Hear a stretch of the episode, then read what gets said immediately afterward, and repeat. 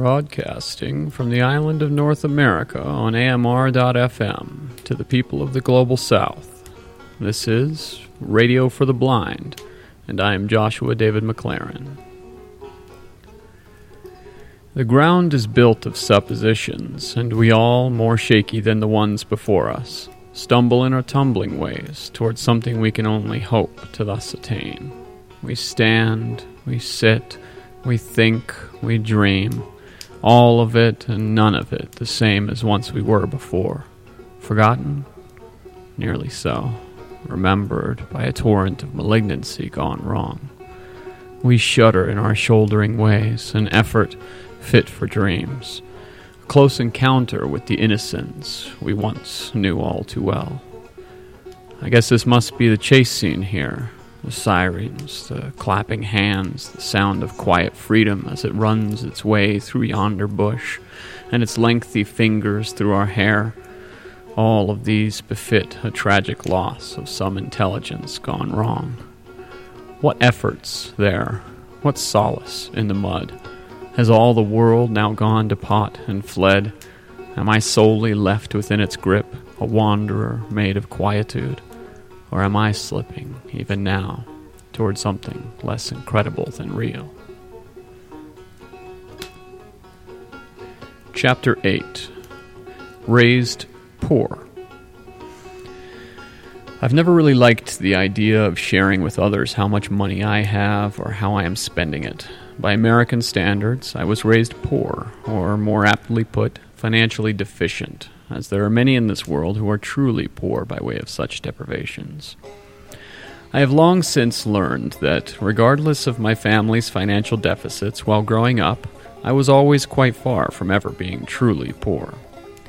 I began working as I was able, babysitting, landscaping, whatever someone would pay me to do. New items, such as clothes or toys or anything of that nature, yes, I grouped clothes and toys together, came on Christmas Eve, only one present each, Christmas Day, birthdays, and just before school began each year. My grandmother would purchase for us each a new outfit consisting of blue jeans and a cool new shirt, shoes, socks, and a belt sometimes, if we were lucky or in need. My mother would stockpile all her rummage sale knickknacks that she found for us throughout the year. She would hide them in the nooks and crannies of our home, and often we would search for them or simply stumble upon them while at play. Of course, we would have to feign surprise when they were unwrapped later, though our mother seemed to always know the difference between a ruse and a legitimate reaction. We never had much by way of possession growing up, but we always had happiness at the core of our relationships, so we were fine. I saw this happiness again within the Philippines, despite the wretched claws of poverty. There, one may find a nation of inequality, quite ravaged by disparity. I could go on for a lifetime speaking of the people in that country, and although I will abstain for now, I will have it known that the suffering in what is commonly referred to as the Third World, though more aptly put, the Global South, whether we want to acknowledge it or not, is ever present and should not ever be ignored. We have tastes of it all around us in America as well though we choose to ignore it and move about our lives, perpetually convincing ourselves that justice is being paid and beds which have been made are now filled with the almost corpses of society's most damned and weak. Perhaps Darwin was quite right, we'll say, and pass on by. Unfortunately, it seems that our humanity is finding it quite difficult to supersede our humanity at times, all case intentional. So, back to the matter at hand.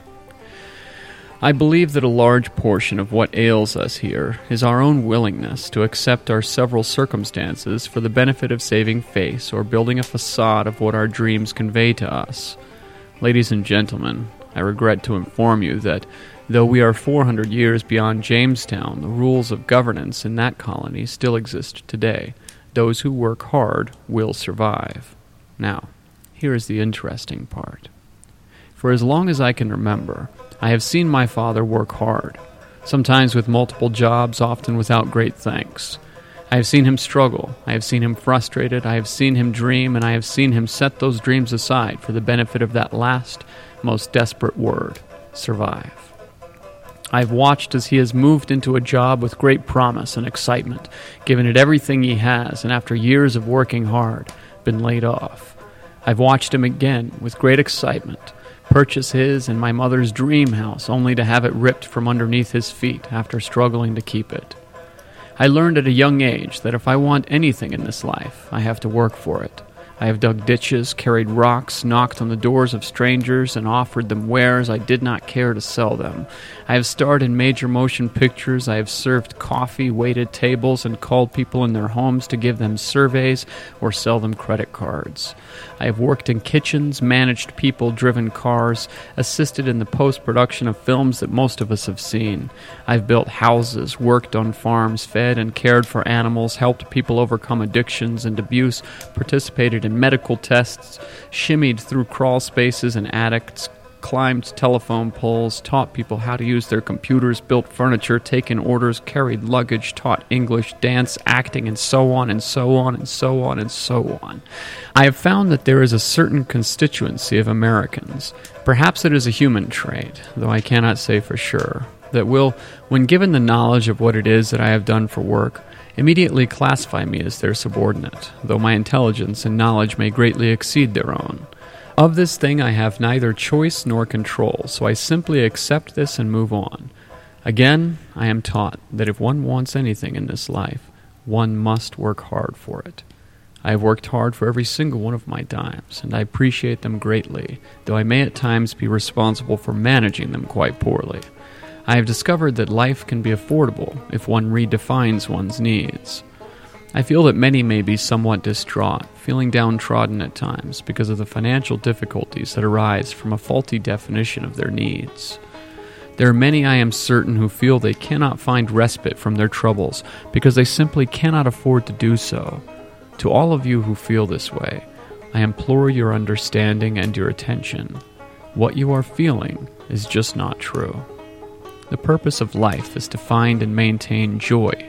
Not just happiness, mind you, here, but joy. Joy is something that we feel in our very core. It is something that we have most consistently, whether we are happy or sad or angry or frustrated or any of our other multiplicitous human emotions. We do not need money to have it.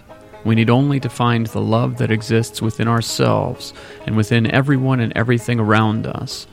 Once you have the edges of it found, it will grow within you like a warm and friendly cancer, causing you to smile more than frown, to laugh more than cry, to accept more than to judge. I have a vivid memory from when I was a child of a time when my parents came home from a date. They were absolutely elated and in love with one another, regardless of the welfare food that filled our stomachs. They had gone to the store to buy milk. That was their date. They required nothing more beyond the raw simplicity of the other's company. The two of them had joy.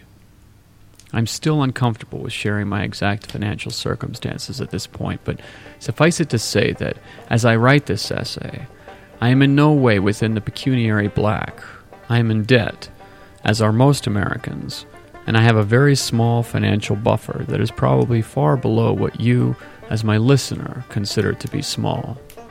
However, I take great comfort in the fact that Thomas Jefferson, one of the greatest Americans to have ever lived, died with a tremendous amount of debt that plagued him his adult life through. Yet he seemed to live his life quite well, albeit lavishly at times, and on the backs of slaves, a reprehensible effect of the status quo and ignorance. I have always been convinced that if another human being could do something, then so could I, if I really desired. I have proven this to myself again and again, and I know that this is true for almost everyone. We are all human. We are all the same. Believe this, and you will find that all it takes is motivation to open the world unto yourself. The possibilities are endless. But so can the excuses be. So be wary of the negativity in your life that is forcing you away from the path that leads you to your dreams. We must begin with the simplest approaches. We must consider our dreams. We must make goals and write them down, then reduce them into smaller pieces until they cannot be decrypted further. Then we must begin the task of executing them, one tiny task that leads to one single goal, just one at a time. You will find the world unfold itself to you, but you must work hard and be willing to step into a ditch that may be full of feces if that is your dream's requirement. After all, if someone offered you your dreams with that as the sole stipulation, would it not make sense to do it? This is what separated the living from the dead in Jamestown, And this is what still separates us now. Only this time, the terms are figurative. We must work hard for this new dream, for our nations and our world will not rebuild themselves without our individual contributions in this way.